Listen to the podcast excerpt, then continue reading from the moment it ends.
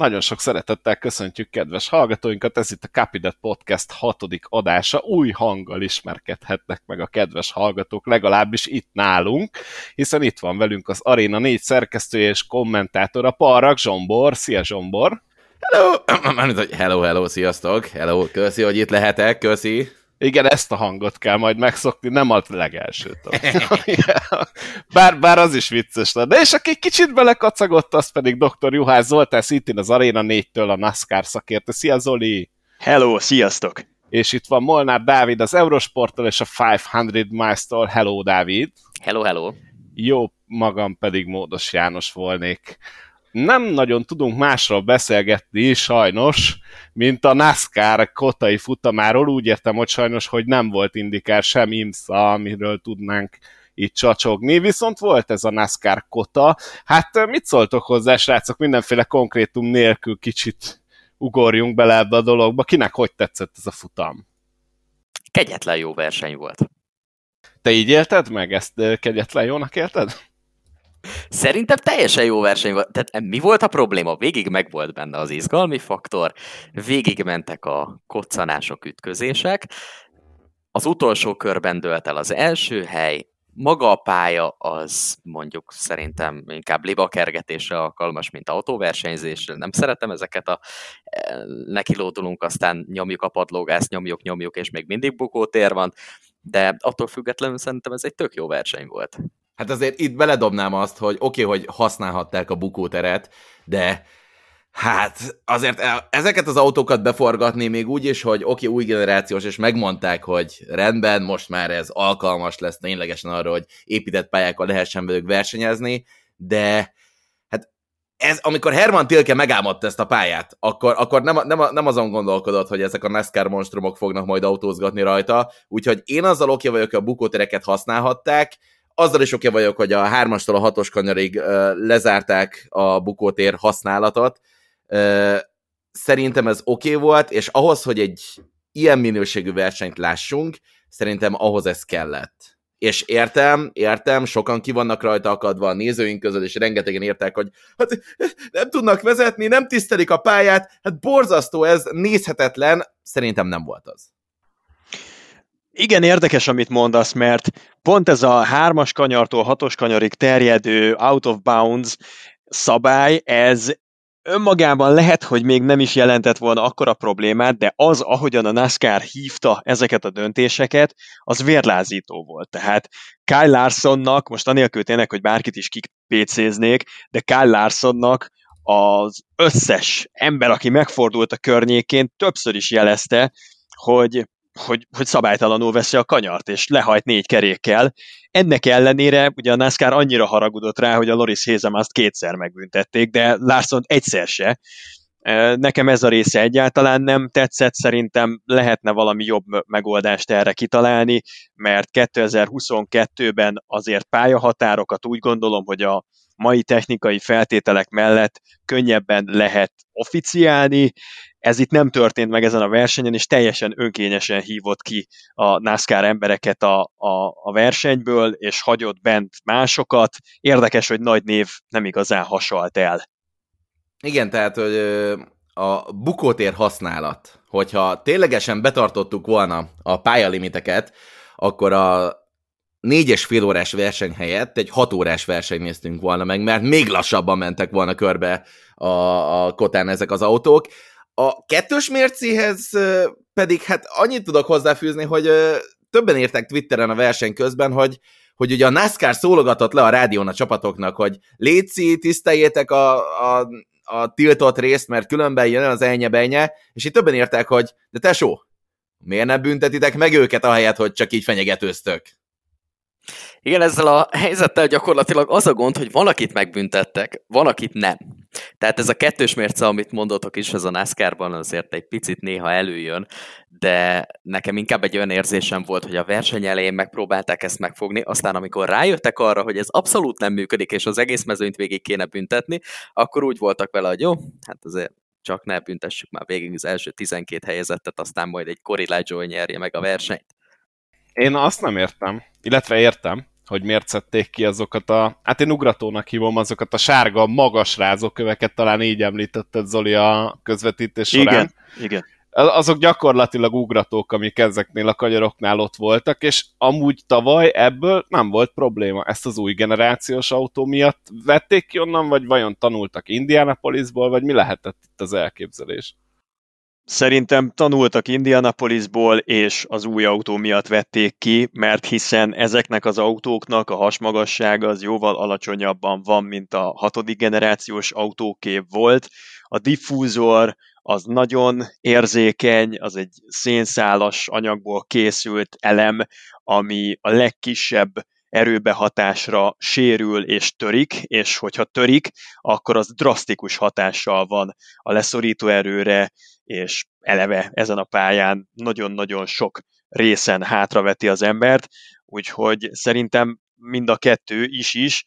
E, én, én a magam részéről tényleg azt gondolom, hogy annak lenne igazán értelme, hogyha virtuális falakat akarunk húzni egy pálya köré, tehát azt mondjuk, hogy ha négy kerékkel elhagyod a kijelölt területet, akkor az egy out of bounds rész, ami büntetést von maga után, hogyha kijelölünk ilyen virtuális no-go zónát, akkor azt kutya kötelessége a NASCAR-nak következetesen hívni, és dönteni, a másodperc tört része alatt fel kell szerelni kamerákat, rá kell állítani embereket, akik ezt figyelik, sokkal bonyolultabb dolgokat is megoldottak már. Hogyha ez nem működik, erre nem vagyunk készen, akkor döntsük el, hogy kihelyezzük-e a rázóköveket annak ódiumával, hogy röpködni fognak, mint a sáncról lefelé, ugye ahogy tették Indianapolisban, vagy nem helyezünk ki semmit, és akkor nem is büntetünk uh, senkit sem, ugyanúgy, mint ahogyan a hatos kanyartól a hármas kanyarig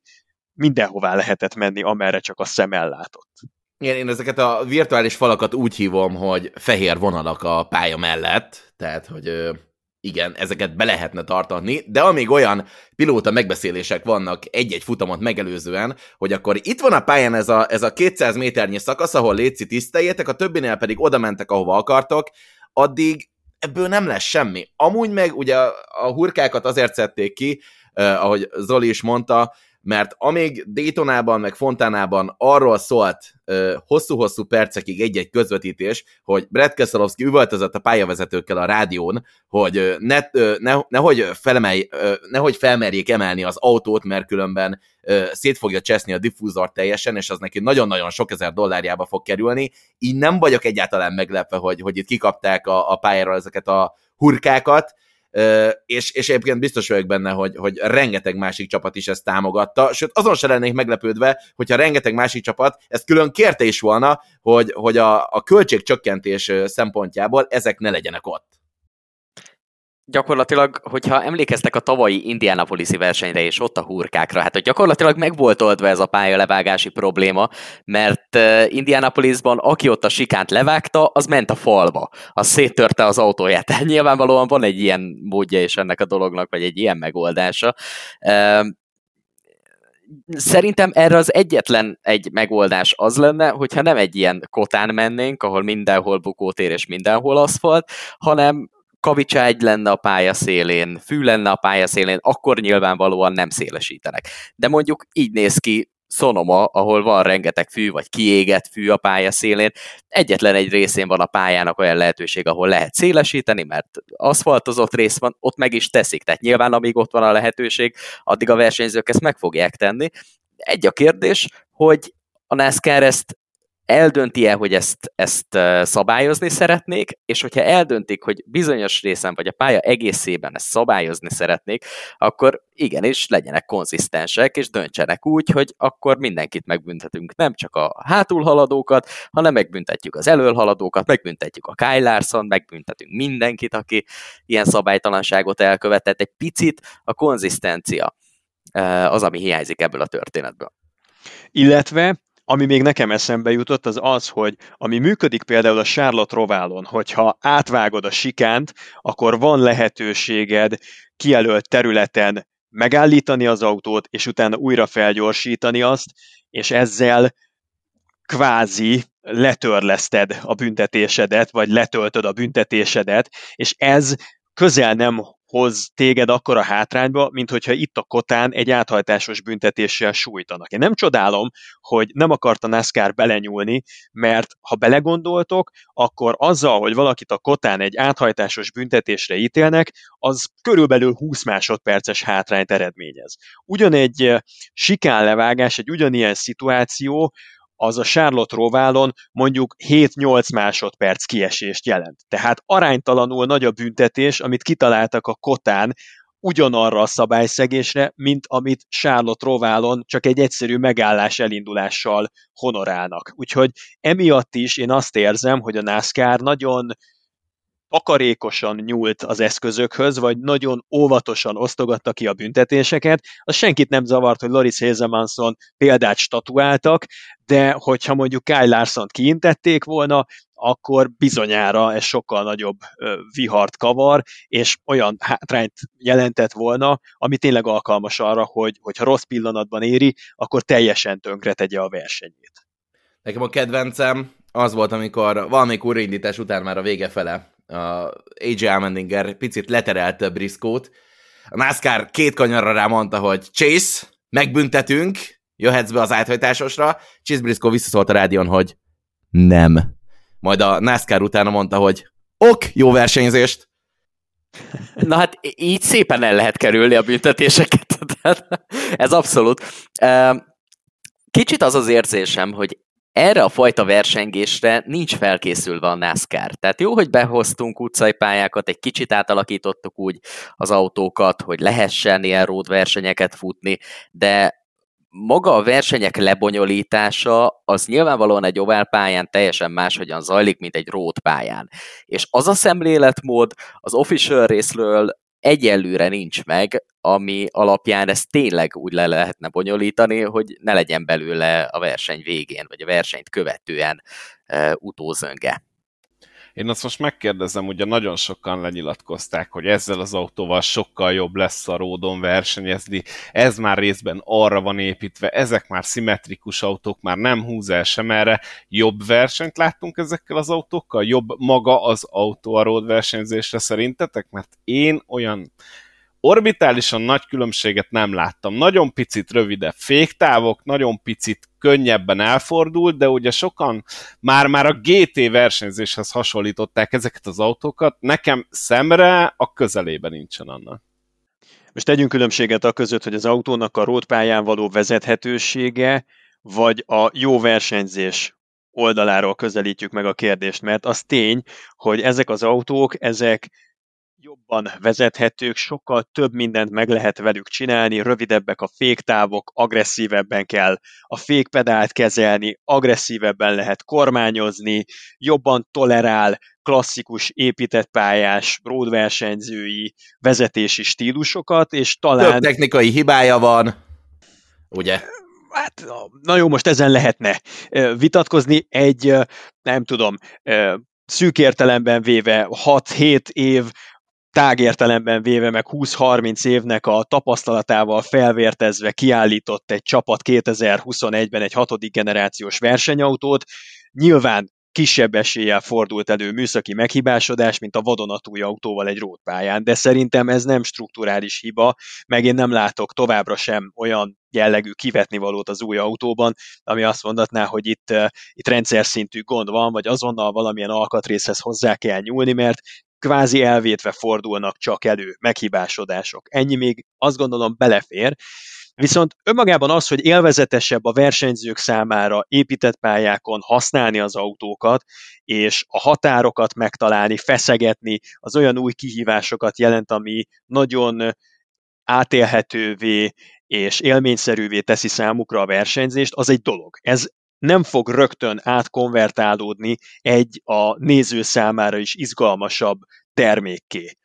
És azt gondolom, hogy Boszkóhoz kell csatlakozni, tehát ha ezt így nem mondják, nem hangsúlyozzák, akkor aki végignézte a tavalyi, mondjuk Daytona Road versenyt, a kotát azt nem tudom mondani, mert az egy irreális futam volt egy évvel ezelőtt, de hogyha akármelyik hasonló jellegű rótpályát megnézte, akkor nem volt igazán nagy különbség a, a versenyezhetőség között, ez tény. Hát szerintem az a statisztika magáért beszél a mostani versenyről, hogy az első helyért folytatott küzdelmek során 30 előzés történt a versenyen, tehát még egyszer ez csak az első helyért történő csatározások közepette, ami egyébként road course rekord a NASCAR történelmében. Szóval szerintem ez amúgy magáért beszél, az tök jó volt látni, hogy a versenyzők tényleg sokkal bátrabban, sokkal nyitottabban, sokkal nagyobb lendülettel ö, versenyezték körbe a pályát, ami egy olyan pálya, amit egyébként meg annyira még mindig nem ismernek, mert tavaly tényleg a, a borzasztó monszun körülmények között versenyezték körbe, most meg hát így minimális időt kaptak. Hát ami számomra teljesen elképesztő, hogy Austin Hill elmondta a héten, hogy mielőtt megkapták a zöld a versenyen, és egy olyan pilótáról beszélünk, aki az Xfinity-n második helyen futott be, szóval elmondta, hogy a zöld zászló előtt ő a szabad edzésen tudott menni négy kört, mert 20 percet kaptak az Xfinity-sek, az időmérőn pedig kettőt, szóval Kotán élesben, életében összesen hat kört vezetett, mielőtt a versenyen kellett teljesíteniük. Tehát ez, ez elképesztő számomra. Én csak olyan szinten szállnék vitába veled, Zoli, hogy külső szemlélőként nem lehetett látni eh, jelét annak, hogy új autóról van szó.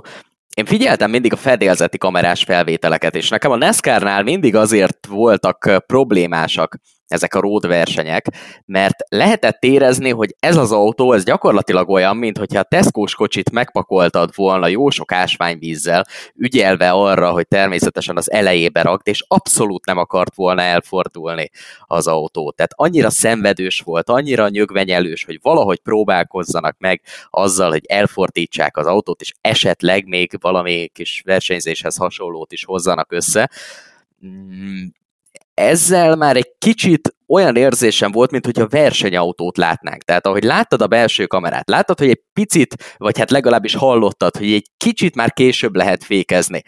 A kigyorsítás a sokkal dinamikusabb tudott lenni. Működtek adott esetben más ívek, más kanyar megközelítések is. Nyilván ilyen szempontból Austinból nem nagyon sok összehasonlítási alapunk van, mert ahogy mondtátok az előbb, a tavalyi versenyt azt hogy jelentősen elmosta az eső, tehát versenykörülmények közt azt az autót itt nem láttuk. Nekem úgy összességében mégis az volt az érzésem, hogy ez már egy kicsit versenyautószerűbb. Nyilván soha nem lesz egy NASCAR autó egy, egy GT autó szintjén ilyen szempontból, de hogyha valaki jobban odafigyelt a dolgokra, szerintem azért észre lehetett venni a különbséget.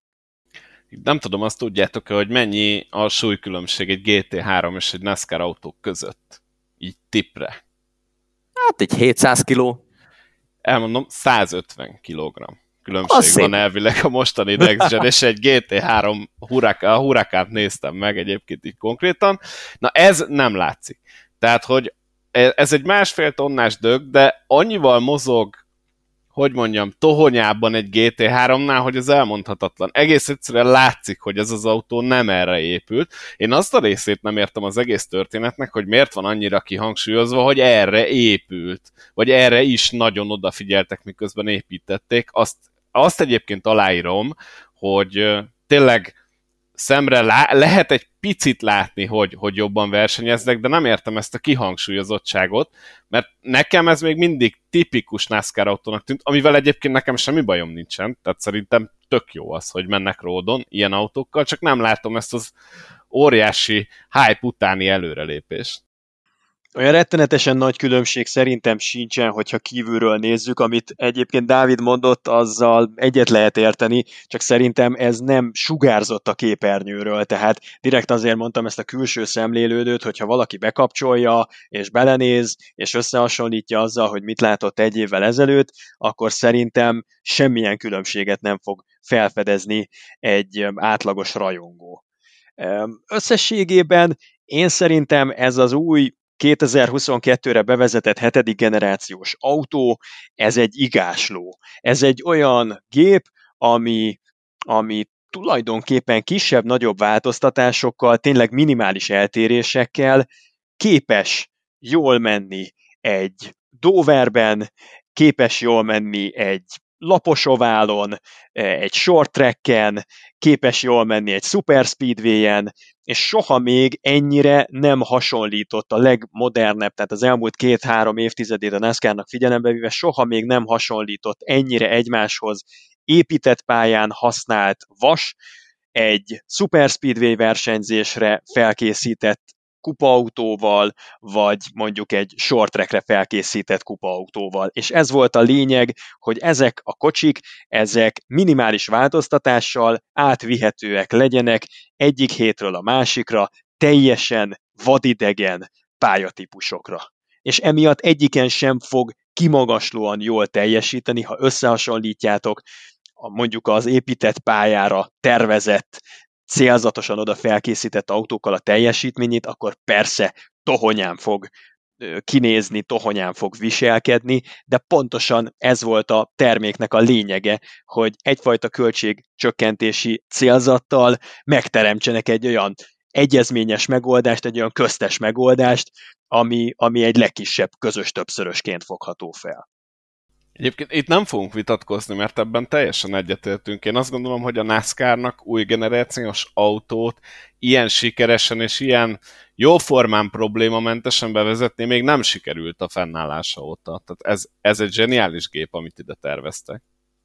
Ez tény, és bizonyít minden pályatípuson, mert azt gondolom, hogy kimondottan izgalmasra sikerülnek a Super Speedway versenyek.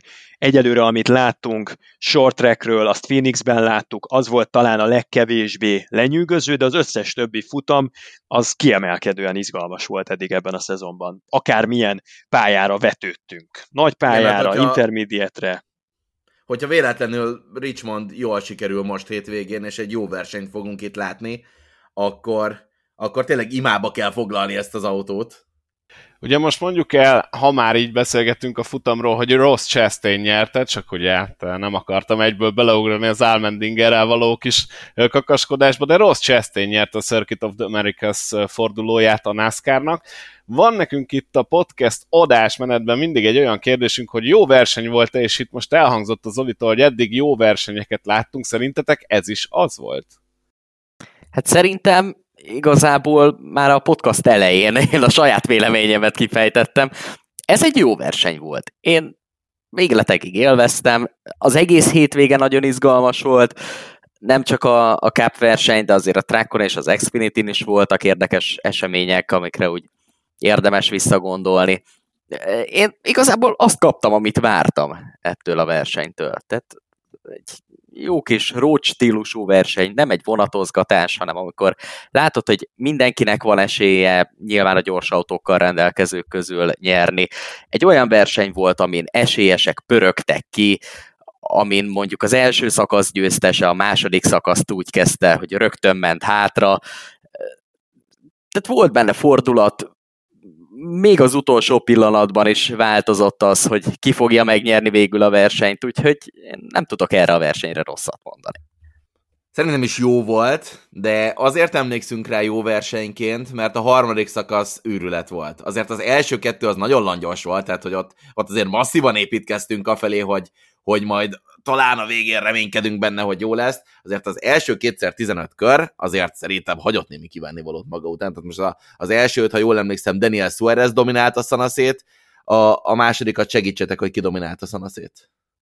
Ez egy nagyon jó kérdés, én már nem emlékszem, de szerintem ott már, ott már Chastain elő volt. Ott volt az, hogy ugye a Logano meg a Blaney kimaradtak a második Igen, szakasz hát... elején, hogy akkor ők most húznak egy hatalmasat azzal, hogy, hogy nem, nem mennek be, meg nem cserélnek kereket. Hát minden nem, nem, nem, fog eszembe jutni, hogy kimaradt ott, de, de szerintem is a Chastain már ott volt, és, és a harmadik szakasz viszont az nyilván egy tűzijáték volt, mert, mert mindenki tényleg kiteregette a lapjait, mindenki kipréselte a maximumot az autóból, azt mondjuk, a, a, azt mondjuk, amit a Zolék is pedzegettek a verseny közben, közvetítés közben, azt mondjuk tényleg érdemes lenne lassan átgondolni a NASCAR részéről, hogy, hogy amikor rótpályán egy sárgazászlós periódus van, akkor tényleg szükséges-e, hogy az autók 3-4-5 kört menjenek a pészkár mögött, úgyhogy a, a pályán egyébként már rég eltakarították a szemetet.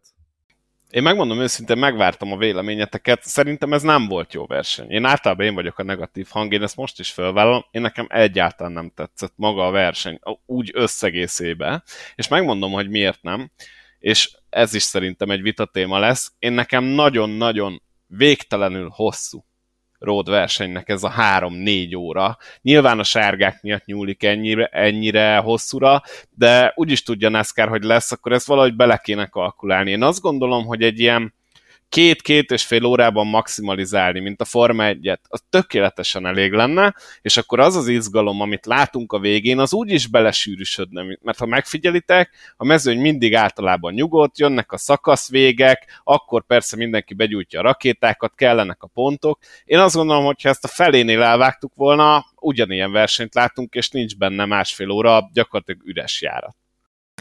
Ennek a versenytávnak szerintem egyetlen egy problémája volt, a NASCAR szakasz rendszere. Tehát gyakorlatilag az első két szegmens az tudva levő volt, hogy a taktikáról fog szólni, olyan szempontból, hogy aki a következő szegmest az első helyről vagy a mezőny elejéből akarja kezdeni, az nyilvánvalóan az utolsó körökben kiment a pitbe. Ez köszönhető annak, hogy a szegmenseket úgy határozták meg, hogy ne legyen zöld zászló alatti kiállás. Tehát gyakorlatilag a szegmest egy tanknyi üzemanyaggal végig lehetett tolni. Ez az egész hétvégének a problémája volt szerintem. Hogyha volt probléma, ami egy kicsit furává és savanyú ízűvé tette ezt a dolgot, az ez volt. Ezt leszámítva azonban nekem ezzel a versenytával olyan szinten problémám nincsen, hogy alapból ez a körszám, ez szerintem rendben van. A szegmenseket nyilván ilyen körszámmal nem lehetett variálni, maximum úgy, hogy tényleg mondjuk egy nagyon rövid első szegmens csinálnak, és megtolják a másodikat, és aztán a harmadikban meg mondjuk reménykedünk, hogy nincsen sárga zászló, és akkor megyünk zöld alatti kiállásra. Ez pedig, ami az előbb fölvetődött, ez a sárga zászló szakaszok hossza, ez valóban hát borzasztó volt. Tehát legalább egy 10 perces sárga zászló szakasz volt a nagy semmire. Inkább ez zilálta szét a végét. Igen, én nekem régóta az veszőparipám, hogy rótpályákon a szakaszközi szüneteknél nem lenne szabad sárga zászlót belengetni, mert sokkal izgalmasabb lenne a stratégiai játék is, és eleve nem válna ennyire végtelenül vontatottá a lebonyolítás. Olyan szempontból Boszkóval valamelyest egyet lehet érteni, hogy ebben a konkrét kivitelezésben azért szerintem nagyon kevesen mondhatják el magukról, hogy végignézték a versenyt, és úgy csettintenek, hogy ez igen, ez, ez valami fantasztikus, megismételhetetlen volt, mert a végére már nagyon unalmassá válhatott az, hogy ha jött a sárga zászló, akkor 6 percig, 8 percig el lehetett menni, zuhanyozni, pattogatott kukoricát készíteni, vagy ami éppenséggel jól esett. De... Aludni egyet. És ezt a kommentátor mondja, srácok, tehát, hogy itt tegyük hozzá. Hát, em, én ott voltam, em, és elvégeztem emberünk, a munkát, emberünk, aki, emberünk, aki bennült, és, és 5-8 percig ki kellett találni, hogy akkor most mi legyen, mert már minden témán túlértünk. Igen. Miközben, a kommentátori miközben, szempontból is nyilván csak kihívás. Igen, miközben a kommentátori alá mondom, ennyi kulisszatitkot szerintem elárulhatunk, hogy a légkondicionáló berendezés elromlott, legalábbis idézőjelben, és Zoli meg Maka az utolsó 45 percét a versenynek úgy talták le, hogy nem volt levegőjük. Tehát a Zoli az ilyen lila és piros fejekkel jött ki a verseny után, és, és nem is tudom, hogy emlékszel arra, hogy mi történt az utolsó tíz körben. Nem. Én, én kvázi a versenynek a második felére nem emlékszem, azért hallgattam itt nagyokat, hogy kinyerte a második szakaszt, mert belőlem száműzte a nedvességnek az utolsó molekuláit is, ma, makának a, a szenzációs légkondi távirányító kezelése. Olyan testrészeimen izzadtam, amiknek a létezéséről nem tudtam, és és, és ez valami egészen brutális. Tehát emiatt nagy a kísértés, hogy azt mondjam, hogy a Kota nem volt jó verseny, de talán ez igazságtalan lenne pusztán a saját perspektívámból ezt megítélni. Ugyanakkor azt a részét meg tudom én is érteni, hogy sok volt benne az üres járat, viszont azt akkor visszadobnám Boszkónak, hogy miben különbözik az épített pályás NASCAR versenyzés az oválpályástól, hogy azt mondod, hogy épített pályára ez a versenytáv, ez a lebonyolítási időtartam, ez sok. Oválpályával kapcsolatban meg soha nem hallottam tőled ilyen kritikát. Miben más, miért kellene az épített pályás NASCAR versenyzésnek rövidebbnek lennie, mint eh, egy oválpályás versenyzésnek? Még, még nem kérdezted, azért nem hallottad még ezt a kritikát. Egyébként ide hadd szúrjak be egy reklámot, az Arena 4 pluszon vissza tudod nézni a futamot, hogyha esetleg érdekel, hogy mi volt a vége. Ott ugyanis vissza lehet az egészet elejétől a végéig, úgyhogy saját magadat is vissza tudod hallgatni. Igen, jó. nagyon, nagyon jót mondtál. Szerintem oválpályán is van, hogy nagyon sok az, ami ki van írva. Tehát azt gondolom, és nem, hogy mondjam, nem feltétlenül nekem van ezzel problémám, mert én fanatikusként rászánom a vasárnapot.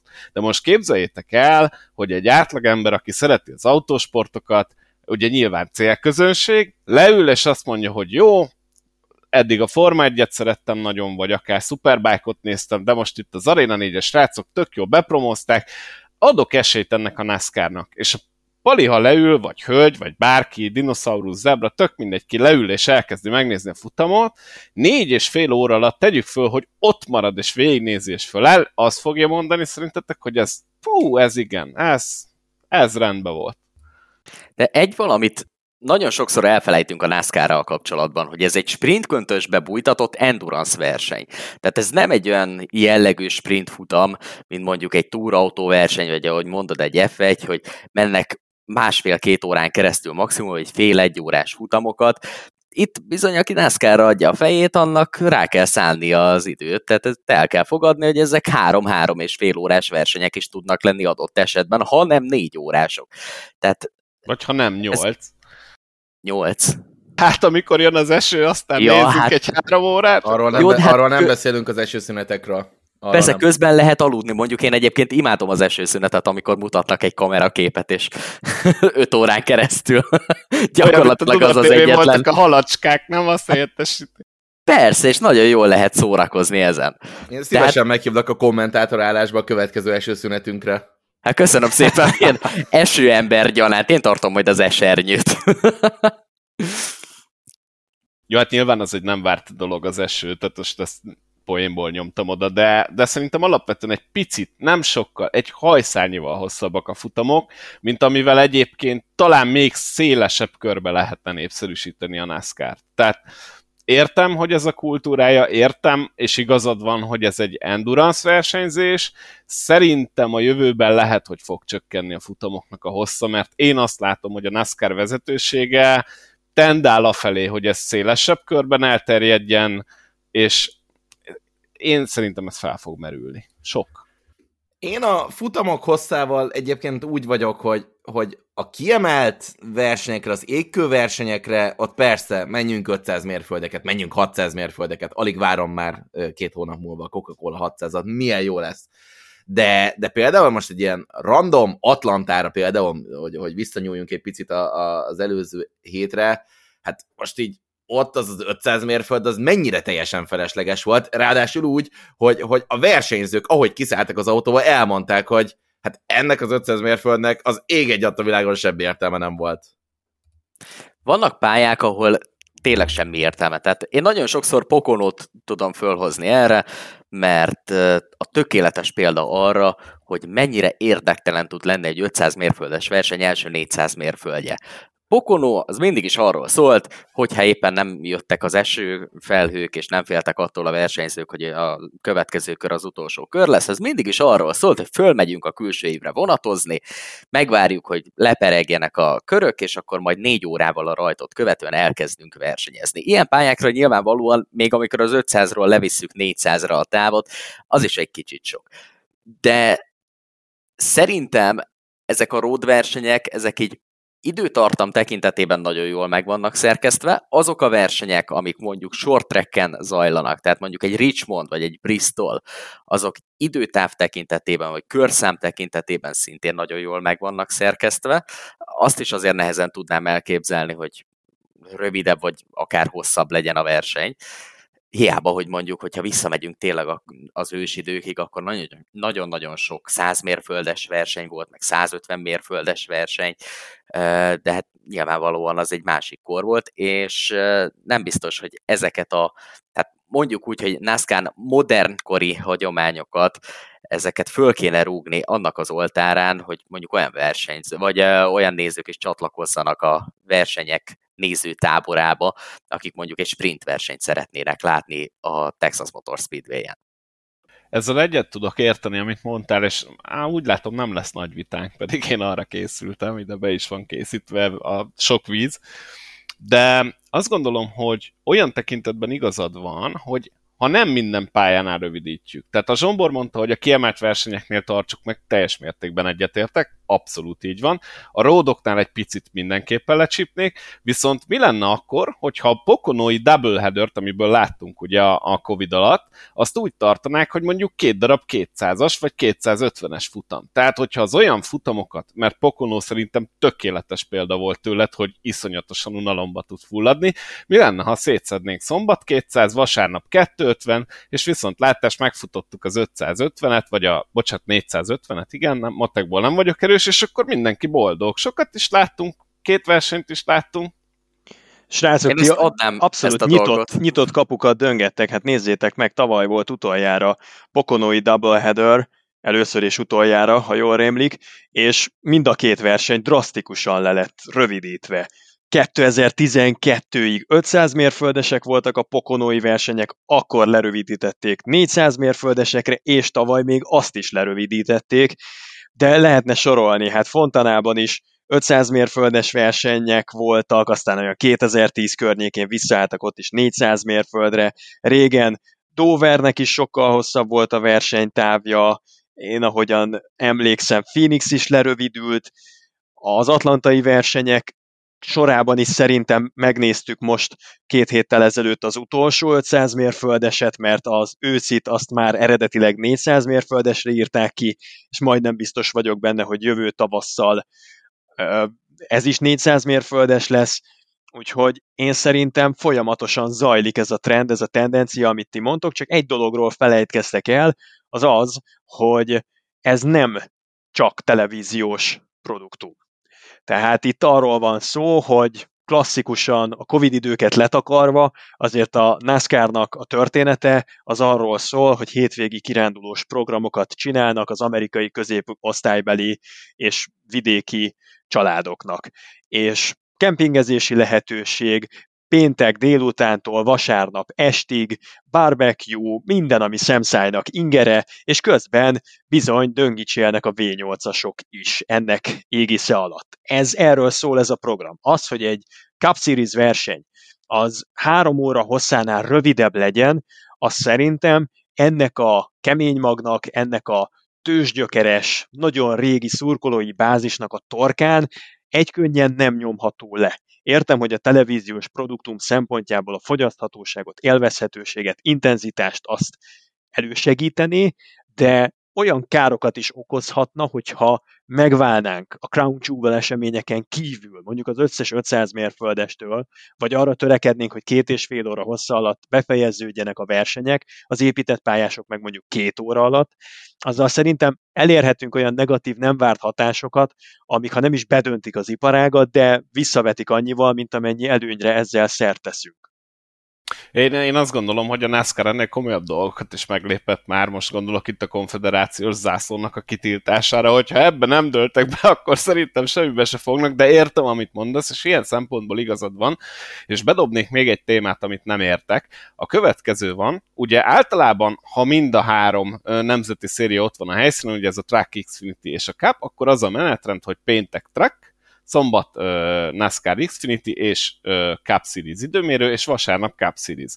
Mi lenne, hogyha ezt a hármat, ezt úgy osztanánk el, pont mondjuk csak az ilyen hétvégéken, mondjuk, mint amit kitaláltunk Pokono, és ahogy mondtad is, hogy rövidebb volt a doubleheader, hogy szombaton Track Series lemegy a 200 Pokono Cup Series, vasárnap Xfinity, és utána lemegy a 250 pokonó. Nem lenne ez az embereknek is jobb? Ugyanúgy 4-5 óra, és legalább két szériét is látnak. Én ugye szoktam figyelemmel követni a trackot is, meg az Xfinity-t, és szinte mindig nagyon-nagyon foghíjasak a lelátók, belül pedig ez a grillezés, amit mondasz, ez gyakorlatilag úgy zajlik, hogy háttal ül mindenki a pályának, és ott sörözgetnek, meg dobálják a kukoricát, meg amit akarsz, tök jó a hangulat, én ezt értem, és irigylem is őket, de mi lenne, hogyha így osztaná mondjuk el a NASCAR, és akkor ugyanúgy megvan a szombat vasárnapot, pénteken meg úgyse nézel arra. Ez jó felvetésnek tűnik. Az a kérdés, hogy ez nem értéktelenítené el a NASCAR futamot. Mert gyakorlatilag megvan az a kis kiemelt státusza a Cup versenynek, hogy vasárnap csak a kupáról szól az egész. Nyilván, hogyha szombaton meg pénteken van eső, akkor egy kicsit átvariálódhat ez a dolog, de egyrészt ugye jegy eladások szempontjából is van egy külön vasárnapi jegy, amit nyilván kiemeltebb áron értékesítenek a helyszínen, ami csak a kupára vonatkozik. Nyilván az egy része a programnak, amit látunk a tévében, előtte vannak ilyen versenyzői, aláírási sessionök, pilótasimogatók, valami hasonló történet, tehát nyilván ennek is van egy jól kitalált rendszere. Hogyha pedig már ilyen rendszerben gondolkoznának, akkor viszont szerintem az Xfinity futamok drasztikus rövidítésére lenne szükség. Ami meg már szerintem megint nem lenne egy jó dolog. Nagyon sok mindent feltettetek most az asztalra, kénytelen vagyok egy pár dolgot onnan megpróbálni lesöpörni. Egyik az infielden elhelyezkedő kempingzóna, és ugye ott a lakókocsi tetejére való kiülés és a pályának a figyelése, azért Boszkó az, az nagyon csökevényes belátást ad. Tehát például, hogyha megnézed a fontanai kempingező helyeket, hogy hova engedik be a lakókocsival a kempingjegyet váltókat, ők a kettes kanyarnak a kiáratánál kapnak helyet, és kvázi egy 300 méteres szakaszát, ha látják a pályának, ha egyáltalán látják. Tehát ők általában kiülnek a lakókocsijuknak a tetejére, ott beüzemelik a televíziókészüléket, vagy valami laptopot, és azon szokták követni az eseményeket, amennyire hát nyilvánvalóan a befolyásoltságuk ezt lehetővé teszi. Tehát az nyilván egyfajta buli közeg, nem feltétlenül a legelőkelőbb, legjobban belátható eh, részei a potenciálisan megtekintésre javasolt helyeknek. A másik dolog, amit feltettetek az asztalra, az ugye megint csak félig meddig a nyitott kapuknak a döngetése, mert ha jól emlékszem, akkor nem is olyan régen, tíz nappal ezelőtt Atlantában úgy rendeztek track versenyt, hogy a szombati nap délutánjára volt kiírva, és megelőzte az Xfinity-s küzdelmeket. Persze ez a jóval ritkább megoldás, meg ott azt hiszem, hogy el is mosta a pénteki napot az eső Atlantában, Igen. de én azt hiszem, hogy ez egy tök jó ötlet, hogy péntek, szombat, vasárnap, mindegyik napnak van egy jól megkoreografált, jó íve, ami mindig egy csúcspontra végződik. Ha pénteki napra mész ki, akkor is látod valamelyest az igazi sztárokat, mert ha máshogy nem, akkor egy Xfinity edzésen azért vannak már nagyon nagy nevek, akik a kupában is megmérették magukat, és annak a napnak is van egy abszolút csúcspontja, a track futam. A szombati nap az megint szépen fel van vezetve, jönnek már a kupamenők is, ők is megmutatják magukat, és egy Xfinity verseny, ami legtöbbször szombati napon televíziós szempontból is nagyon értékes idősávban kerül be, és vasárnap pedig a kupa futam, ami a leghosszabb. És ez arra is jó ez a lebonyolítás, hogyha bármelyik napot elmossa az eső, akkor ne azzal szembesüljünk, hogy választani kell, hogy akkor ezen a hétvégén nem lesz track verseny, mert nincsen idő bepótolni, vagy elmarad az Xfinity, mert nincsen idő bepótolni. Ugye, hogyha vasárnap délre írnád ki az Xfinity-t, és délutánra írnád ki a kupát, akkor egy esőszünet az az Xfinity-t teljesen elmosná, vagy hétfő, vagy ked lenne belőle, vagy inkább hagynák az egészet a fenébe.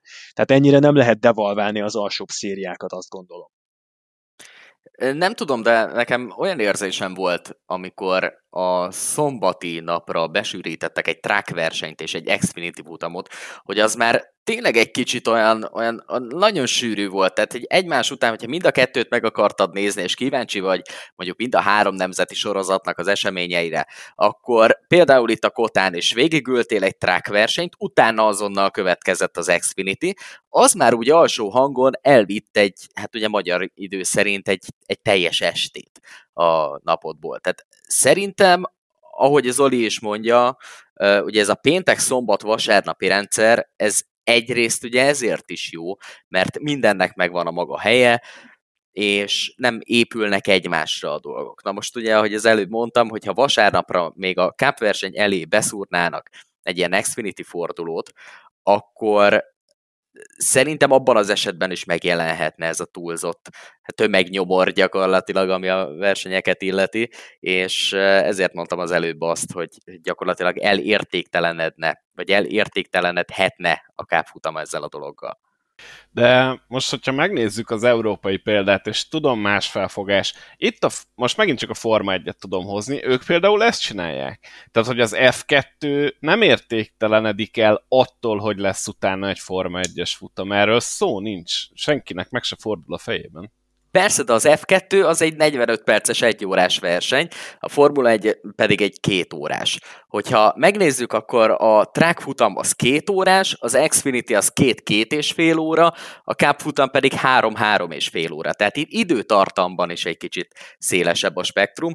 Mondok egy másik példát, endurance verseny előtt sem, mondjuk egy 6 órás 12 órás, 24 órás endurance verseny előtt sem rendeznek betétfutamot közvetlenül, De. vagy legalábbis nem olyan hosszúságú betétfutamot, hogy mondjuk egy, egy Szebringi 12 órás előtt mondjuk reggel lefutnak egy 4 órás, nem tudom, hogy milyen versenyt.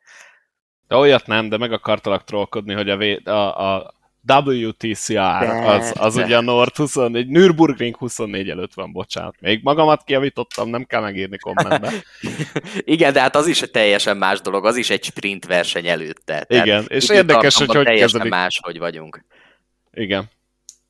A legfontosabb részét ne felejtsük szerintem a dolgoknak, tehát és ezért nem is tartom jó ötletnek azt, hogy összehasonlítjuk európai szériákkal, mert, mert ez a három széria azért él, meg úgy élhet, úgy maradhat fent, abban a formában, ahogy most ismerjük, mert a tévétársaságok irgalmatlan pénzeket fizetnek, és hogyha egyrészt rövidítenénk a távokon, vagy összemosnánk napokat, hát akkor amerikai foci közvetítésekben szoktak ezzel poénkodni, hogy hát így vannak reklámok, és amit néha megszakít némi amerikai futball. Na hát itt ez, ez hatványozottan probléma lenne akkor, és már most is gond van ebből Amerikában, hogy, hogy olyan mennyiségű reklámokat pakol be a Fox, 2022-ben egy NASCAR versenybe, hogy gyakorlatilag az amerikai néző az csak a lényegről marad le. De elismétlik utána mindig. Én láttam már Foxon. Utána még meg, meg, is, megism, megismétlik, és nem sárga zászló alatt ismétlik meg, hanem akkor ismétlik meg, amikor Ross Chastain meg AJ Almendinger éppen olyan szinten küzdenek az első helyért, hogy, hogy így a hajadat leteszed. Hát most is hat kör volt vissza a teljes versenyből, így az Almendinger ott van négy tizedre a Chastaintől, jön a féktáv, jön a féktáv, mit csinál a Fox? Na mit csinál? Beraknak egy, egy térképet a pályáról, hogy így, így épül fel a kota, ez az egyes szakasz, ez a kettes szakasz, ez a hármas szakasz. Igen. És így mi, mi, mi, de, mire de gondolt azt, vajon a kinti szerkesztő? Azt azért csináltak, mert utána jött egy statisztika, ami arra alapult, hogy ki melyik szektorban volt a leggyorsabb, ott volt jobb oldalt, hát ezt de, így építette hát de, fel a Fox. Hát de, hát de hogy, mi, mit érdekel engem ez a hülye statisztika hat körrel a verseny vége előtt? Ak, tehát, hogy így a, a Sky Sportsnak van egy ilyen gondolata az élő közvetítései kapcsán, hogy az élőt az csak egyszer tudod megnézni. És hogy így ne rendeljünk már alá hülye izé grafikákat, meg statisztikákat hat körrel a verseny vége előtt, egy, egy, egy olyan versenyen, vagy egy, egy olyan grafikát, amit egyébként a verseny előtt is nyugodtan előhettél volna. Zsombor, az előbb mondtad a lényeget. Ez Amerika. Tehát itt teljesen máshogy gondolkoznak az emberek. A statisztika mindenek fölött. Oké, okay, de, hogy, de hogy egy és versenyt... ez Amerika, ezért nem is fogják ezeket lerövidíteni, vagy összemosni, mert akkor meg elmegy a reklámpénz, és nem tudják ugyanazt a produktumot összehozni. Hát persze, teljesen egyértelmű. E, és tehát, ezek a, ezek a kis Fox-féle viccességek csak az jutott eszembe, vagy ezzel kapcsolatban jutott eszembe, hogy szoktak azért olyanok is lenni, nagyon sokáig poénkodtunk vele, hogyha Fox elmegy reklámozni, de gyakorlatilag ezt még az NBC-re is igaz volt, hogyha ők elmennek reklámozni, akkor onnan tudjuk, hogy valami esemény történt a pályán. Úgyhogy veszélyesek tudnak lenni ezek a reklámok. Ők el szokták találni. Én ne, nekem van az a teóriám, hogy a pilótáknak rászólnak a fülére, hogy most van a Fox reklámon, és most nem látszik. és akkor mindenki jöhet a dive bomb, jöhet az ugratás, és hát azért és, van olyan hát és a, és, és, és, a rendezés, amit lenyomnak ezek a csávók az idész azonban, hát most is Ross Chastain élete első futamgyőzelme. Ráfordul a célegyenesre. És mit nézünk? Na mit? Azt, hogy Justin, Justin Marks lóg a ketrecről, és várja, hogy Ross Chastain átszalja a célvonalat, amit nem látunk. Tehát, hogy így, úristen, De ez a Fox, ez? hát ez a Fox. Mindig is ez volt. És en- ennél szerintem rosszabb az NBC, nem a közvetítések, hanem a kommentátorkodás véget, de mindegy. A kettőt kéne valahogy összemosni, hogy az Nem, NBC, rendezi... Az NBC az ég és föld a Foxhoz képest, legalábbis Hát a, tavalyi szezon alapján. A rendezésben, igen, nekem a kommentátorállásban ugyanúgy, ahogy az Andris mondta talán a múlt héten, nekem ott nagyon sokan vannak, és nagyon sokszor nagyon nem a futamról beszélgetnek, nekem az nem jön be. A Foxos közvetítést kéne az NBC-s rendezés alá tenni, de így, hogy van Arena négyünk, így ez megoldott. Igen, Dávid? Nagyon rég volt már úgy veszem észre az az időszak, amikor az ESPN közvetített különböző amerikai És az autóversenyeket. ABC, ugye? El, igen, hát ugye az ABC-nek a sport közvetítéseit, hála jó Istennek ők csinálták. Tehát gyorsan felejtünk, mert amikor az ESPN eltűnt a színről, akkor mindenki örült, hogy ez az. Végre látni fogjuk, hogy mi történik a versenyeken. Szóval volt már rosszabb is. Én azért annyira nem ekézném a televíziós kollégákat, mert nyilvánvalóan nincs egyszerű dolguk. Tény, nem mindig jön össze. De hát ez egy ilyen, ilyen sportág, egy ilyen szakma. Igen, igen várom már, a, várom már a, az idei szezonunknak a Lance Stroll momentumát, ugye a tavalyi monakói ö, nagydíjról. Az megvan, nem? Igen, persze. Én Hát, csak, alig, a- várom már, alig várom már, hogy mi lesz az idei szezonban itt a NASCAR-ban ez a pillanat. én csak azért vártam, mert az Oli már kétszer is szuszogott, és gondoltam, most, most van a pillanat, hogy elmondja, amit szeret. Nem, nem, én elengedtem, elengedtem. Valami volt az eszemben, aztán rájöttem, hogy elfelejtettem, úgyhogy inkább csak szuszogtam, és most meg már annyira elkanyarodtunk a témától, hogy hirtelen nem jut eszembe, mert sikítok, hogyha esetleg felmerülne még egyszer. Azóta Jó. off topic lett a dolog. Igen. Akkor viszont nincs aktualitása, na de beszélgessünk a verseny csúcspontjáról, ami viszont az utolsó kör volt. Na valaki- végre! Megjöttünk, megjöttünk, hogyha valaki nem Zoli látta visszatér, volna. Zoli visszatér a podcastbe, hello újra. Most fölült, megigazította a fülest, és történt az, hogy AJ Almendinger és Ross Chastain öldöklő csatába kezdtek a győzelemért az utolsó körben. Én elmondom objektívan, vagy megpróbálom objektívan elmondani, mi történt. Az egyik kanyar féktávjánál AJ Almendinger összeért Ross Chastain autójával, ami miatt talán ő annyira nem tudta megfogni az autót, és bevenni azt a féktávot, és kanyart rendesen, ahogy ő szerette volna, ekkor AJ Almendinger megelőzte Ross chastain majd ezen felbuzdulva kicsit talán Ross Chastain úgy gondolta, hogy ez az ő futama, ez, ez egy dinnyés futam, ezt meg kell nyerni, és az utolsó előtti kanyarban ezt némileg agresszívabban talán visszaadta AJ Almendingernek, aki ennek következtében nekiütközött Alex Bowman autójának, így Ross Chastain elfordult, és megnyerte a Circuit of the Americas fordulót. Javítsatok ki, ha tévedek, szerintem ez történt. Egyetlen egy nagyon fontos és kardinális dolgot felejtettél ki az összefoglalásból, mégpedig Alex Bowman nem csak a legvégén bukkant fel, hanem a emberünk megérkezett a, abba a borzasztóan hosszú elnyújtott jobbos kanyarban is. Szerencsére a közvetítésben nem hallatszott be, mert azért jó pár fal van a kommentátorállás meg a vezérlő között, de én ott nekiálltam sikítani, amikor, amikor Alex Bowman felbukkant Chastainek meg Almendingernek a, a jobb oldalánál, mert ha, tehát, hogy láttam magam előtt megtörténni, hogy nem beszéltek róla az egész verseny alatt, és az utolsó három kanyarban megérkezik, és megint ellop egy győzelmet. Nem akar, nem, ott, ott így tényleg szívinfarktus, agyérgörcsot, minden átment rajtam. Ott gyakorlatilag Ross Chastain-től kaphattunk volna egy Kyle Busch díjas alakítást, hogyha ez így összejön.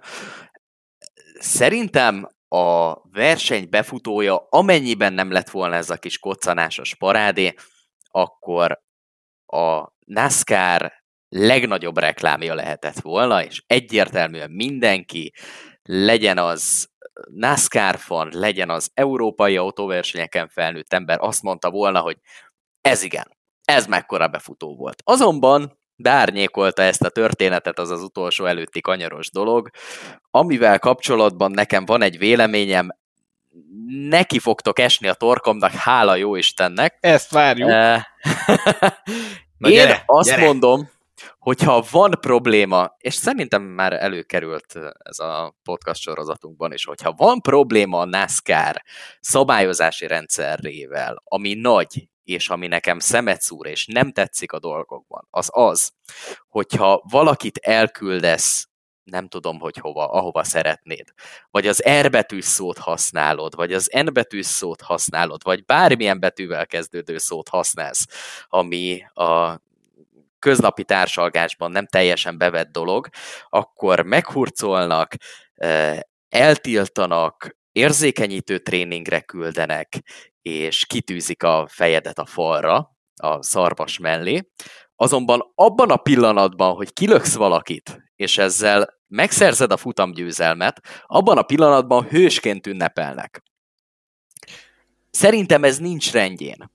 Két Főleg kérdés. egy ilyen pályán nincs rendjén. Két kérdésem lenne, és közelítsük innen.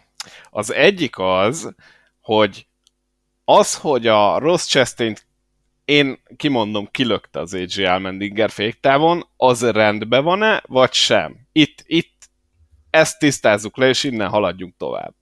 Kilökte, én azt vagy mondom, nem? Én azt mondom, hogy a, a test-test elleni küzdelem oké, okay, a kibillentés oké, okay, túrautóban is használják a mai napig a kibillentést, tehát hogy a, az Almendinger féle kibillentés szerintem oké okay volt.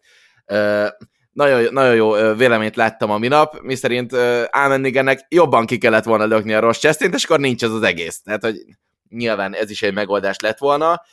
Viszont így, hogy, hogy Chastainnek lehetősége nyílt arra, hogy ezt visszaadja, és hú, visszaadta, az is szerintem így, hogy kiegyenlített oké okay volt, mert azért ha visszanézzük a versenyt, akkor Chastain eléggé dominált, ő érdemelte meg a legjobban, és azért az újraindításoknál az az egyes autó, hát azért az kapott rendesen, és, és, és Chastain mindig nagyon korrektül vagy lereagálta az egészet, vagy elfogadta a sorsát, de hogy, de hogy nem volt paraszt a verseny során. Viszont a legvégén, amikor tényleg három kanyar választ el életed első futam győzelmétől, attól, hogy belegyél a rájátszásban, és ne felejtsük, hogy Almendinger ellen küzdött, akinek nincs lehetőség arra, hogy a kupasorozatban rájátszásba menjen, ott a dinnyés ember szem előtt csak az lebegett, hogy neki ott kell lennie, látta jobb oldalról, hogy jön a Bowman, hogy már megint jöjjön lepattanózni, ezt megint ellopjon egy versenyt, ezt nem hagyhatta, Úgyhogy szerintem ez ebben a kontextusban belefér. Amúgy ezeket a videójáték mozdulatokat én annyira nem kedvelem, de kontextus szinten ez itt belefért. De azt állapíts meg akkor kérlek, és egy igen nemmel, hogy a Ross chastain meglökte-e az Almendinger féktávon. Ja, meg, persze, persze. Mert, mert ugye elhangzott a részedről, hogy visszaadta, tehát akkor szerinted is volt mit visszaadnia, mert konkrétan lelökték. Hogy ne lett volna? Hogy ne lett volna? És most képzeld el magadat abban a helyzetben, tényleg négy kanyar van vissza a versenyből, életed első futamgyőzelmért mész, vezettél a, a 68 körbe a 35-öt, és hát képz, képzeld el a pulzus számodat, meg a vérnyomásodat. Tehát, és, és, és azt érzed, hogy tényleg négy kanyar van vissza, és az autódnak a hátsó lökhárítóját, azt meglöki a második helyezett. Te hogy reagálnál ugyanerre, ugyanebben a helyzetben? Én, én ugyanígy. Egyébként ezt a Weber Gábor írta ki. Ott volt egy ilyen, hát ott szóltak hozzá sokan ehhez a témakörhöz, hogy szerinte is úgy volt, hogy az egy fineszes, ügyes megoldás volt, és a chastain meg egy kicsit durvább, ami nem fér bele. Én azt láttam egyébként, de az már a második eset, először tisztázzuk le az elsőt, hogy ez ez nem egy fineszes megoldás volt, a rossz Chastain fékezett, az AJ Almendinger meg megállást addig tolta, ameddig el nem ment egyenesen a kanyarba. Ez csak attól volt úgymond fineszes, vagy úgymond finomabb, hogy nem volt akkora sebességkülönbség a két autó között, de ott, a, ha a Chastain két lábbal áll a féken, sem tud megállni, mert végig tolta az Almendinger. Persze, persze, tehát ez az Almendinger részéről is egy paraszt megoldás volt, meg a Chastain részéről is egy paraszt megoldás volt, de, de én a, a Gabinak a posztjával kapcsolatban azzal nem voltam oké, okay, hogy ő kiragadta ezt a szituációt, és így egy burokban vizsgáltuk. De ez teljes kontextusban kell szerintem az egész harmadik szakasz fényében megnézni ezt az egészet, hogy, hogy mi is játszódott le ott az utolsó két kanyarban, és szerintem, még egyszer, kontextusban ez így volt rendben. Én azt gondolom, hogy ezt a dolgot több szempontból érdemes figyelni. Egyrészt abból a szempontból, hogy versenyzők vagyunk, gondoljuk magunkat ebbe a szituációba, hogy ott állunk, vagy ott ülünk éppen az autóban egy ilyen hármas szituációban. Utolsó kör, mondjuk azt, hogy kasznis versenyzésben belefér, ugye a tolás, amit te is mondtál, Zsombor, hogy egy kicsit eh, megpöcköljük a másikat nyilván a kicsi pöckölés, meg a neki megyünk hátulról, a közé nem tudunk egyenlőségelet tenni. De ez Abban- melyik volt? Az első melyik volt szerinted? Szerintem mind a kettő olyan dolog volt, ami nem feltétlenül biztos, hogy teljesen szabályos lenne mondjuk egy, egy olyan szisztémában, ahol ezeknek van következménye versenyigazgatói részről. Az viszont, és szerintem ez a NASCAR-nak egyébként a problémája, amit előbb mondtam, hogy ezek a dolgok nincsenek beszabályozva. Tehát azt meg tudod tenni, hogy egy versenyzőnek a mozdulatára utána egy olyan mozdulattal reagálsz, amivel nem csak őt sodrod veszélybe, és nem csak az ő versenyét teszed tönkre, hanem még a versenytársának a versenyét is, és gyakorlatilag egy ugyanolyan manőverrel kerülsz vissza az érre, amivel ő téged eltávolított az elejéről. Nyilvánvalóan ez versenyzői szempontból így, ilyen kontextusban rendben van, mert te kilöktél, én kilöklek. Ezzel akkor vannak problémák, amikor elkezdődik az a harc, amit már többször láttunk a NASCAR történetében, hogy valaki ezt elkezdi, nem érzi jogosnak az, aki visszakapta, és utána két-három versenyen keresztül ez megy folyamatosan, és akkor a NASCAR egyszer azt mondja, rosszabb esetben mondjuk egy 3-2-es állásnál, és nem 3-3-as állásnál, hogy jó, akkor innentől kezdve ezt fejezzétek be, mert itt eltiltás lesz. Szerintem ezt inkább proaktív módon kéne megfogni ezeket a dolgokat, és egyszer és mindenkorra a szándékos kilökéseket kiírtani a NASCAR-ból. Nem értek egyet. Ezzel semmilyen módon nem tudok egyetérteni. Egy kérdést engedj meg, moda, mielőtt részletesen reagálnék. 2016 Sonoma, Tony Stewart utolsó győzelme. Te, mint abszolút smoke fan, gondolom bugyira vetközve tomboltál, hogy sikerült megnyerni azt a versenyt. Neked ott milyen emlékeket ébreszt az, ahogyan megnyerte Smoke? Én teljesen tökéletesen emlékszek a pillanatra, mert születésnapi ajándékként kaptam gyakorlatilag azt a futamgyőzelmet.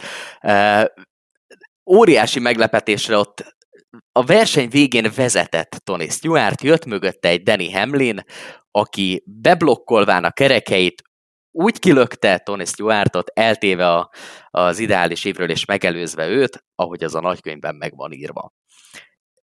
Én ennél a manővernél pattantam föl, és nem feltétlenül azért, mert Tony Stewartról van szó, hanem mert egy ilyen manőverről van szó. Az, amikor visszaadta, hát nyilvánvalóan ember, örül a, az ember a saját kedvenc versenyzője győzelmének, de maga a jelenet, maga ez a szituáció, ennek nem szabadott volna így megtörténnie. Ennek úgy szabadott volna megtörténnie, hogy Danny Hamlin kiszúr Tony Stewarttal, és utána jön egy versenybírói döntés, ami alapján Danny Hamlin amiatt a szabálytalan manőver miatt büntetést kap, és Tony Stewart a győztes. Nyilvánvalóan, mivel nincs ilyen szabályozás, ezért ez teljesen rendben van, hogy valaki ezt a dolgot visszaadja. Lévén valamilyen úton, módon meg kell oldani ezeket a dolgokat. A probléma az viszont szerintem a NASCAR részéről gyökerezik, hogy nincs ennek meghatározott metódusa, hogy ezt, e, ezeket a dolgokat hogyan csinálják. Arra van szabályzat, vagy szabály, hogy ha valaki elhagy egy kerékanyát, akkor egy hónapra elküldjük nyaralni a fél csapatot. Arra van szabályzat, hogy ha valaki gyors hajt a pitben, akkor mit csinálunk? Vagy hogyha egy alkatrész kikerül a pitzónából, akkor mit csinálunk velük? Arra viszont nincsen, hogyha 250 ezer dolláros kár keletkezik az autóban, hogyha, most nyilvánvalóan szélsőséges példákat mondok, hogyha versenyzői sérülés történik azért, mert ilyen szituációk vannak, akkor mivel jutalmazzuk a versenyzőket. Erre egyetlen egy dolog van, hogy a NASCAR bármikor bármire azt mondhatja, hogy ez túlságosan durva volt, és innentől kezdve ezt a versenyzőt meg azt a versenyzőt visszafogjuk.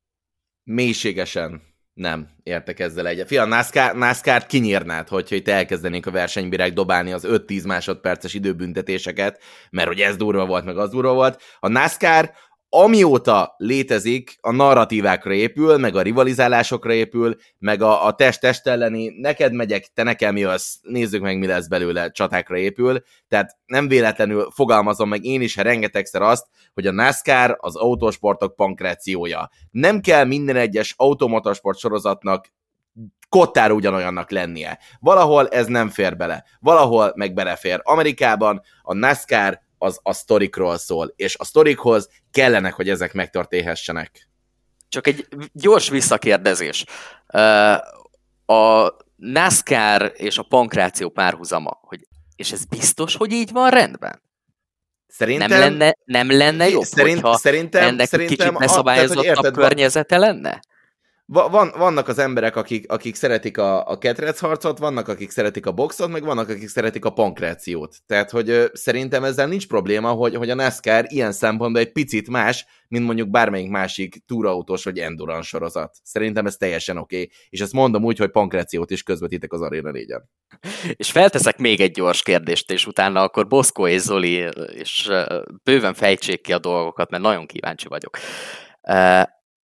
Az a része viszont akkor rendben van, hogy mindenféle alapból kis dologért, tehát mondjuk, hogyha valaki csúnyát szól, vagy az előbb említett, mondjuk a kerék elhagyás az már egy kicsit durvább, de mondjuk az előbb említett kivisszük a kannát a pit területről szabálytalanság miatt, meg jöjjenek a büntetések? Tehát nem durvább mértékű, úgymond szabálytalanság az, hogyha valakit belepasszírozunk a falba? Továbbra is maradnom kell a pankrációs allegóriánál, ha ott egy sztori során az egyik pankrátor csúnyát mond a másikra, akkor kap két hetes eltiltást, de amikor a ringben lejátszák, mert ugye a pankráció világában mindent a ringben kell megoldani, tehát ugye ez, a, ez az alapszabály, és hogyha ott fejbe kursz valakit egy acélszékkel, az viszont rendben van. Én megmondom őszintén, a pankrációhoz nem értek, de hogyha nagyon össze akarnám hasonlítani, akkor én a Forma 1-et mondanám ennek a nagyon kifinomult világbajnoki boxmérkőzésnek, és a NASCAR-t mondanám ketrec harcnak, amivel semmi gond az ég egyet a világon, egyik sincs megrendezve, mind a kettőt lehet telébe nyomni, viszont én most Zolinak szeretném átadni szót, és szeretném megkérni, hogy ő a teljes véleményét mondja el mind a két szituációról, és ő hogy látja ezt a mostani esetet és befutót. Oké, rendben. Alapvetően itt, hogyha az utolsó gondolatmenetedre még rá csaphatok, ne tegyünk már úgy, mintha a Forma 1-nek a szabályozottsága az minden tekintetben kielégítő lenne, mert szerintem úgy a versenybalesetek szintjén, mint például a tavalyi bajnoki címnek az odaítélése során nagyon súlyos mulasztások terhelik a felügyelő bizottságot. E, nagyon nehezen tudnék elfogadni olyan megalapozott kritikát, ami azt mondja, hogy a Forma 1-nek a szabályrendszere az kiállta az idők próbáját, akár csak a tavalyi esztendőt, hogyha nézitek, az egész világbajnoki címet döntötte el egy következetlenség, egy olyan helyzet, amire abszolút nem voltak felkészülve, amit a NASCAR már közel két évtizedet tökéletesen megoldott, és tűpontosan leszabályzott a maga metódusában. Ilyen blama ilyen jellegű blama nem fordulhatott volna elő NASCAR bajnoki cím környékén. Bocsánat, én csak annyit akarok ide befűzni, hogy amikor a Forma 1 hozom példának, akkor nem arra gondolok, hogy tökéletes minden. Félre ne értsd, ezeket a kritikákat én is adom egyébként, és egy ilyen plusz egyet elképzelt fejben teljes mértékben egyetértek. Én arra gondolok, hogy ott sokkal mind, több szabály van arra, hogy a testest elleni küzdelmeknél, az ilyen-olyan küzdelmeknél mit hozzunk. Ezt a NASCAR sokkal szabadabban engedi, és ezért mondtam a ketrec harcot, hiszen azért ott is vannak szabályok, de hogy az egy kicsit szabadabb küzdelem, azért a NASCAR-ban leginkább lejátszák a srácok, nincs ez az 5 másodperces büntetés, 10 másodperc, ilyen szinten gondoltam a példát, amúgy teljes mértékben egyetértek. No, de a szituáció. A szituáció. Igen. Még azért Zsombornak csak oda szúrok hegyet. Én nem szeretem ezt a pankrációs példát, tehát megmondom őszintén, bár... Most vasárnap is be fogom mondani.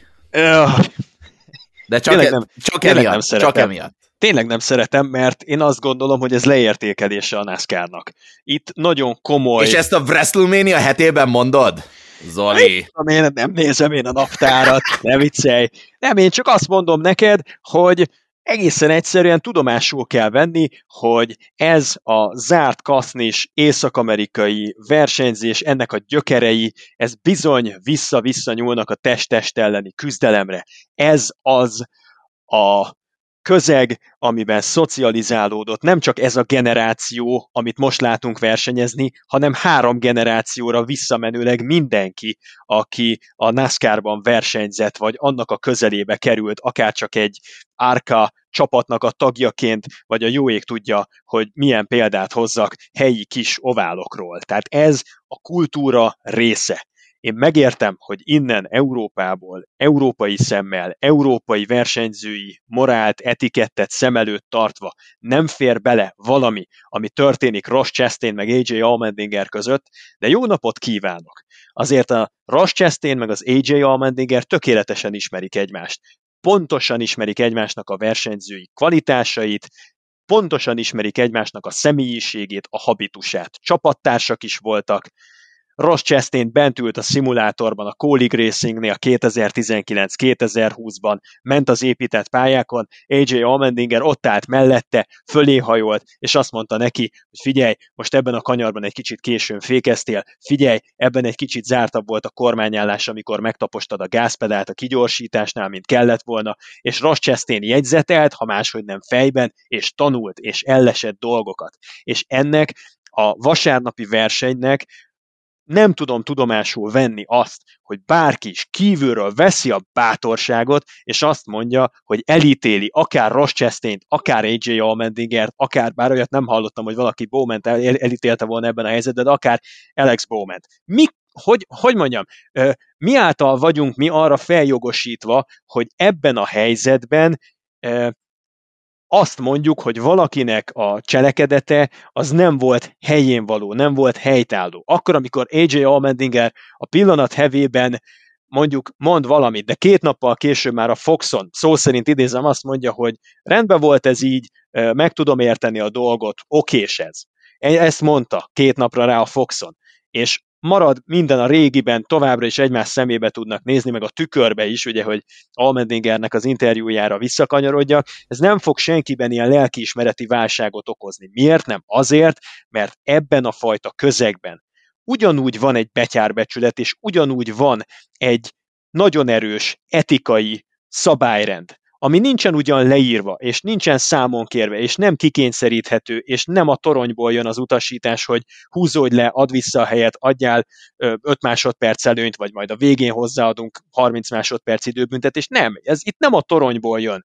Itt a két füle között az embereknek onnan jön. És hogyha valakinek nem jön a belső intenció, hogy, hogy ennek a íratlan szabálykönyvnek, a generációkon átívelő versenyzői etiketnek megfelelően küzdjön a pályán, hogyha valakiben ez nincs meg a két füle között, azt ki fogja ropogtatni a mezőny. Vagy beárazzák őt a szponzorok, vagy beárazzák őt a nézők, számkivetetje lesz a szériának nagyon sok szempontból, és nem fog egyről a kettőre jutni kivívja mindenkinek az ellenérzését, és az lesz a jutalma annak, hogyha valaki tendenciózusan vét az íratlan szabályokkal szemben. És ez szerintem egy sokkal erősebb visszatartó erőt jelent, mint sem az, amikor a szabálykönyvnek egy elég nehezen értelmezhető passzusa, egy jövőben létrejövő élethelyzetet próbál preventív módon szabályozni, és aztán ahelyett, hogy mindenki szívére tenni a kezét, és legjobb ízlése, legjobb belátása, meg legjobb emberi bölcsessége szerint mérlegelni magában a helyzetet, kötve vagyunk valamiféle szabályrendszerhez, valamilyen betűvel leírt szabálykönyvhöz, és akkor azt szerint hozunk egy nyakatekert, kicsavart döntést, mint ami nagyon sokszor előfordul, szerintem az FIA rendszerén belül. Én senkit nem hibáztatok, senkit nem is tudnék felelőssé tenni. Én azt gondolom, hogy mindenki tökéletesen versenyzett ebben az utolsó körben, azt tette, ami az elvárás volt vele szemben.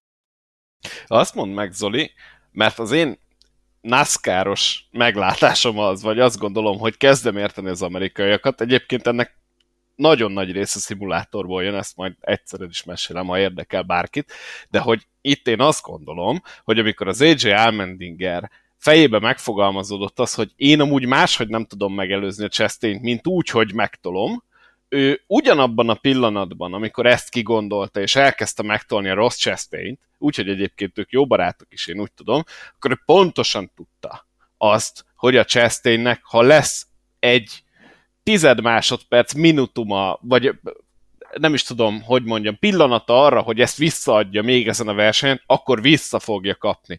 Pontosan tudta az Almendinger, hogy ezzel játszik, ugye meg kellett próbálni, nem biztos, hogy lesz a versenynek olyan momentum, ahol ezt vissza lehet adni. Hát volt, nem is kellett rá sokat várni, rossz Chastain tökösen oda is tette, vissza is adta. Oké, okay, hogy látványosabb volt, de az Almendinger pontosan tudta, hogy ezt miért kapta.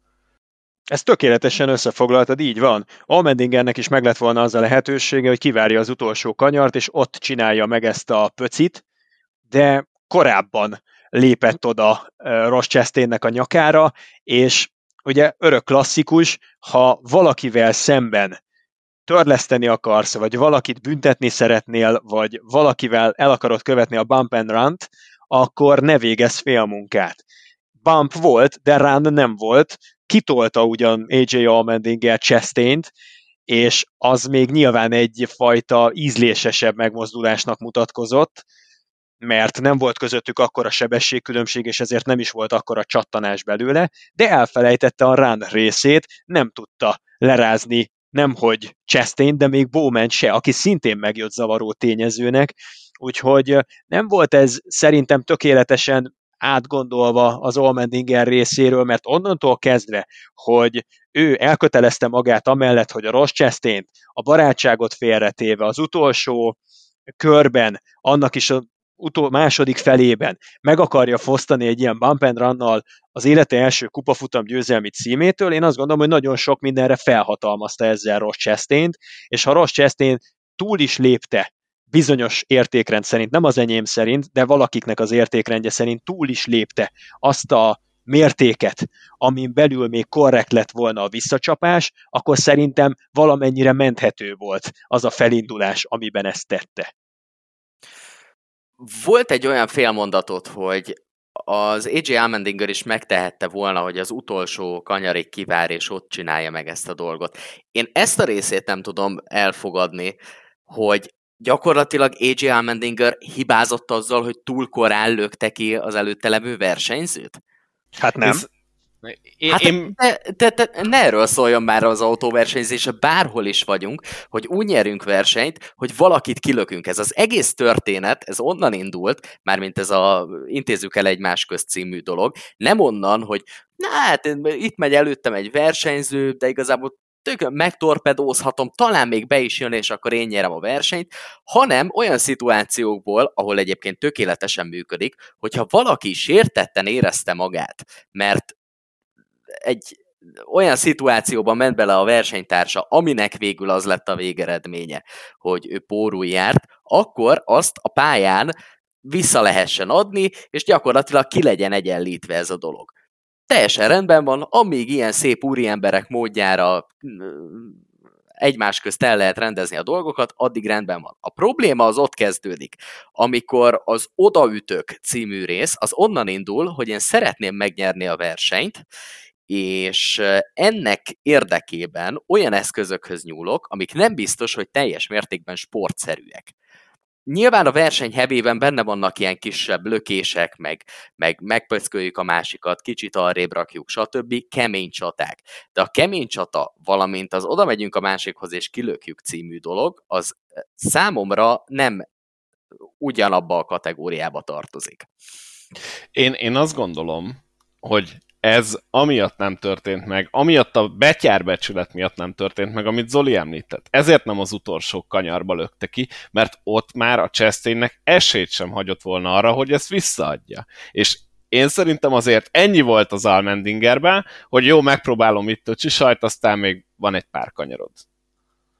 De igazából ennek sincsen olyan szempontból értelme, hogy akkor mit olyan öt kanyarral a vége előtt lökött ki a másikat, csak azért, hogy utána lehetőséget biztosítson neked arra, hogy szintén kilökt, vagy visszaad hát, Érted? Hát... Meg, meg így mi, miért akarnál lehetőséget biztosítani arra, hogy így persze kiraklak, meg megelőzlek, de jó fej leszek, van még két kanyar, próbálj meg visszalőzni, haver. Tehát, hogy így, ezt, ezt nem látom, hogy az így meg... Tehát az Almendinger, tehát ezt túl gondoljuk. Almendinger fejében annyi volt ott, meglátta a lehetőséget, gondolta, hogy kirakja a Chastainnek az autójának a seggét, aztán majd lesz valami, nincs mások vissza. Csak azt rontotta el, hogy nem lökte meg eléggé, mert be tudott fordulni az egyes. Én szerintem nem egy nem két szurkolóval utáltatta volna meg magát, hogyha megcsinálja azt az utolsó kanyaros manővert, amit mi itt fejben eljátszottunk. Szerintem azért jó pár szurkoló ellenérzését kiváltotta volna ezzel. És nagyon örülök, hogy ezt mondod, mert pontosan erről szólt volna az iménti okfejtésem. Tehát az a belső iránytű, az mindennél erősebb kell, hogy legyen. Én értem, hogy az is egyfajta versenyzői erény, hogyha a toronyból jövő szankcióktól való félelem miatt veszed el a gázt korábban, kerülöd el a kontaktust. De ennél én többre tartom azt, amikor valakiben van egy belső iránytű, ami jó irányba mutat. És ebben a szituációban szerintem mindenkinél rendjén volt ez a belső iránytű. Nem látok olyat, ami ebben a közegben, ebben az atmoszférában, ebben a hagyomány kultuszrendszerben, amiben rendezik a NASCAR versenyeket, átlépett volna bármilyen határt is. Almendingernek megpróbálta, meg kellett próbálni a bump and run még egyszer mondom, bump volt, run nem volt. Utána számoljon a következményekkel. Ha valakit lehet sajnálni a sztoriból egyébként, az Alex Bowman lenne, mert ő az, aki szerintem abszolút, mint a, a hímes tojás úgy kezelte ezt az egész kialakult helyzetet, viszont és ez szerintem egy olyan szempont, amit eddig kevesen vizsgáltak, vagy annyira nem került terítékre, azért nagyon kíváncsi lennék, Boszkó, ha a szimulátort hoztat példának, és nem tudom, hogy ilyet lehet-e csinálni, de betenni kettő kanyarral a vége előtt ugyanezt a helyzetet, és te vagy rossz Chastain, tudod, mint a Kressz könyvekben, hogy ön a vörös nyillal jelölt gépjárművet vezeti. Igen. Tehát te vagy rossz Chastain hogy máshogy nyered meg ezt a versenyt, mint sem úgy, ahogy ő csinálta, hogy biliárd golyónak, fehér golyónak használta AJ Allmendingert, és tette ki Alex Bowman. Oké, okay, lehet, hogy nem a világ legtisztább megmozdulása volt, de az előzmények fényében értem ez alatt az elmúlt 25 másodperc, meg az elmúlt 25 évnek az előzményeit, én nem látom azt, hogy átlépte volna a Rubikont. Én, én sem, én Team Zoli vagyok, de ezt egyébként sejtettem, hogy így lesz, hogy ezért előzetesen nagyon minimálisat kommunikáltunk erről. Én, én abszolút értem ezt, amit mondasz, és egy, egy per egy ugyanez a véleményem. Én, én ott nem, én ott nem szívesen lettem volna Chastain, voltam már ilyen szituációban, de akkor nagyon-nagyon röviden elmondom, hogy én ugye NASCAR-ozom iRacingben, van egy ilyen egész éves bajnokság, és tele van amerikaiakkal. És azért csöppensz bele ebbe a kultúrába, mert ők ebből jönnek. Amerikai szurkoló, amerikai néző, nagyon sokan a pályára is kilátogatnak, hiszen ez a hobbiuk. És ők tökéletesen ugyanígy viselkednek. És én, amikor megjöttem oda a NASCAR pályákra három évvel ezelőtt, és elkezdtem irogatni arcoknak, hogy nem volt szép, hogy meglöktél, nem volt szép, hogy blokkoltál, ezt kinevettek. Hát mondták, hogy ember, húzzál vissza forma egyezni. És mire fölfogtam azt, hogy oké, okay, itt akkor így működnek a dolgok.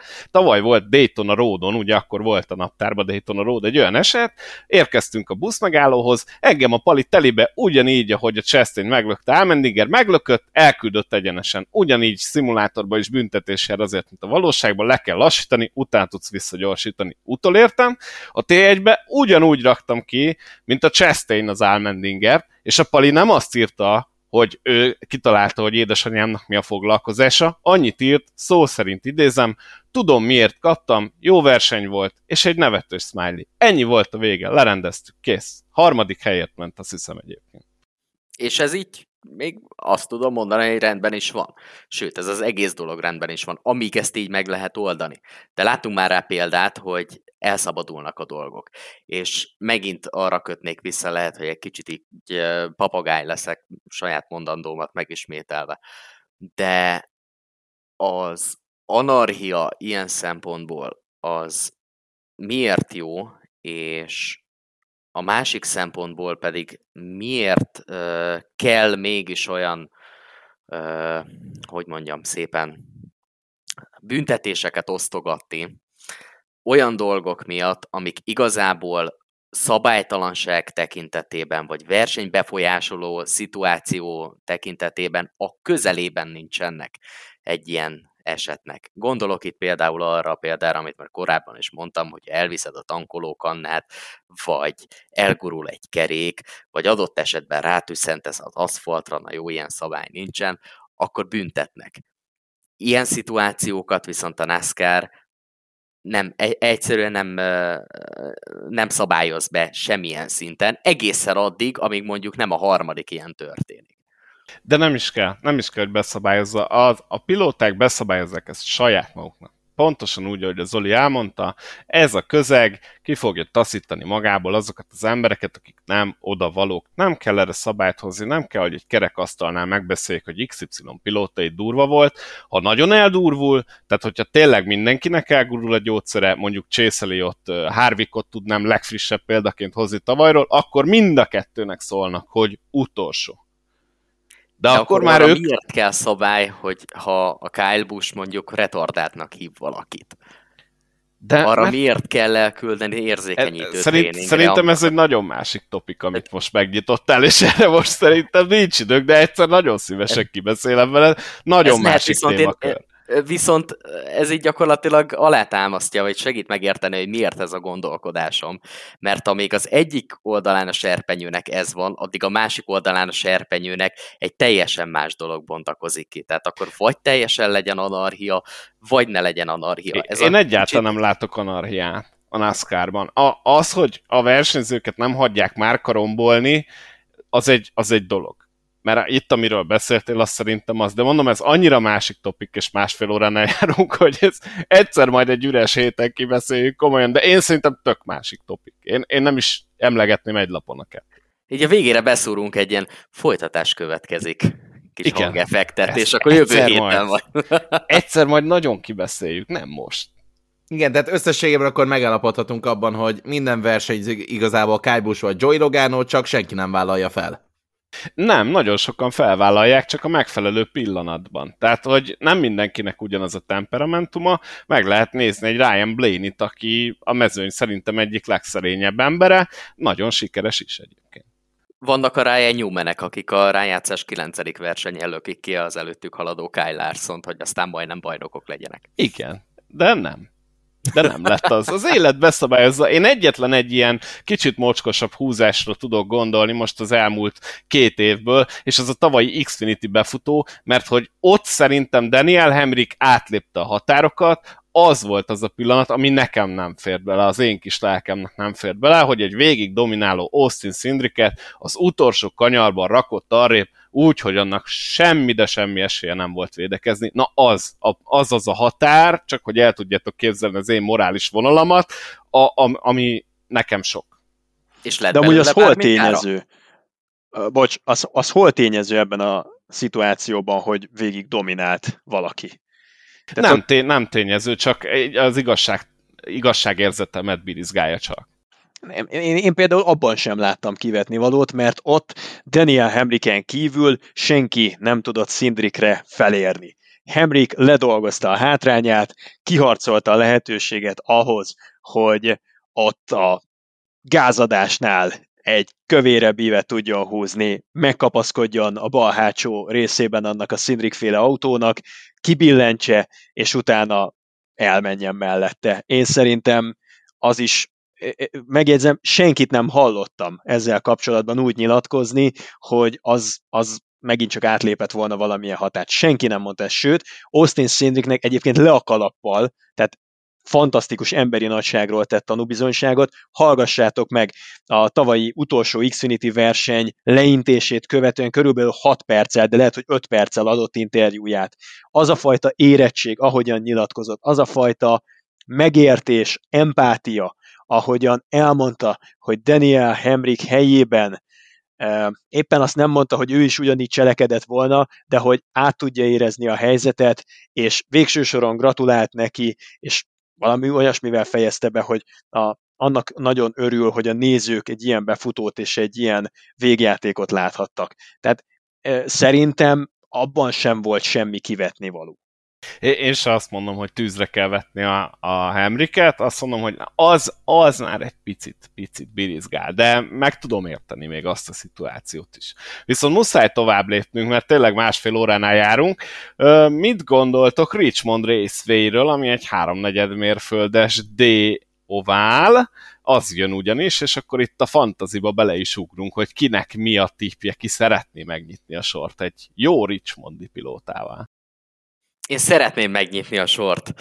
Uh, Tony Stewart visszavonulását követően nekem a szívem az egy versenyzőért dobog. Azért a versenyzőért, akit ezen a héten mindenképpen be fogok rakni a fantaziba, és nem alaptalanul. Ez a versenyző 2018-ban szerzett utoljára nem top 5-ös eredményt Richmondban, Martin Truex Juniorról van szó, aki a vasárnapi versenyt meg fogja nyerni. Egyetlen egy probléma van, hogy nem tudom, hogy milyen lesz az autója.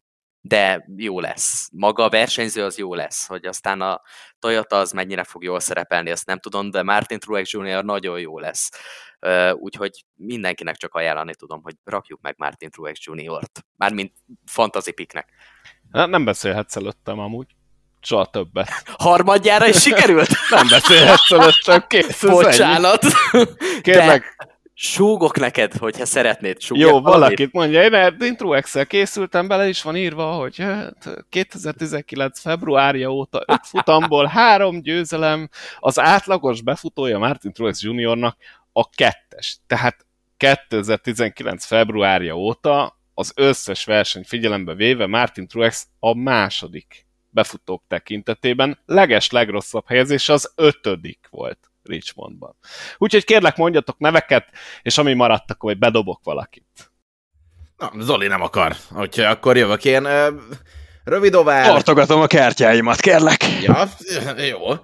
Szóval rövid ovál Phoenixből indultam ki, úgyhogy én, én maradni fogok a Reddick Chastain féle vonalon, mert túl, túl nagy a lendület, és amit ők ott leműveltek a harmadik szakaszban, az, az nekem meggyőző volt. Oké, okay, nem ugyanolyan karakterisztikájú pálya, mint amit Phoenixben láthattunk, de, de hozban ez áll hozzá a legközelebb, és, és ugye ott azt a versenyt Chase Briscoe nyerte meg, utána mindenki mondta, hogy hú, a, a, a, az első helyért Redikkel és Chastainnel küzdött, Briscoe-nak megvan végre a futam győzelem, innen már csak tényleg hetek kérdés, hogy Chastainnek és Rediknek is meglegyen, hát Chastainnek meg lett most, úgyhogy, úgyhogy én itt tudok menni Tyler Redikkel. Én most mondok nektek, egy meglepőt, én Christopher Bellre voksolnék erre a mostani hétvégére. Nekem összességében tetszik az, ahogy a nő muzsikál Richmondban. Az Xfinity sorozatban nem nagyon lehetett megverni, amikor arra felé portyázott, és a Cup Series-ben is viszonylag jó szerepléseket tett le az asztalra, azt hiszem háromszor indult, és a top 5 környékére azért oda szokott érni, úgyhogy nálam Christopher Bell és alapvetően a Joe Gibbs Racingtől egy erős versenyt várok. Tudom, hogy a szezonnak az eddigi része nem volt számukra kiemelkedő, de hogyha Richmondban is gondba kerülnek, ami nekik abszolút fellegváruk, akkor el lehet kezdeni kongatni a vészharangokat.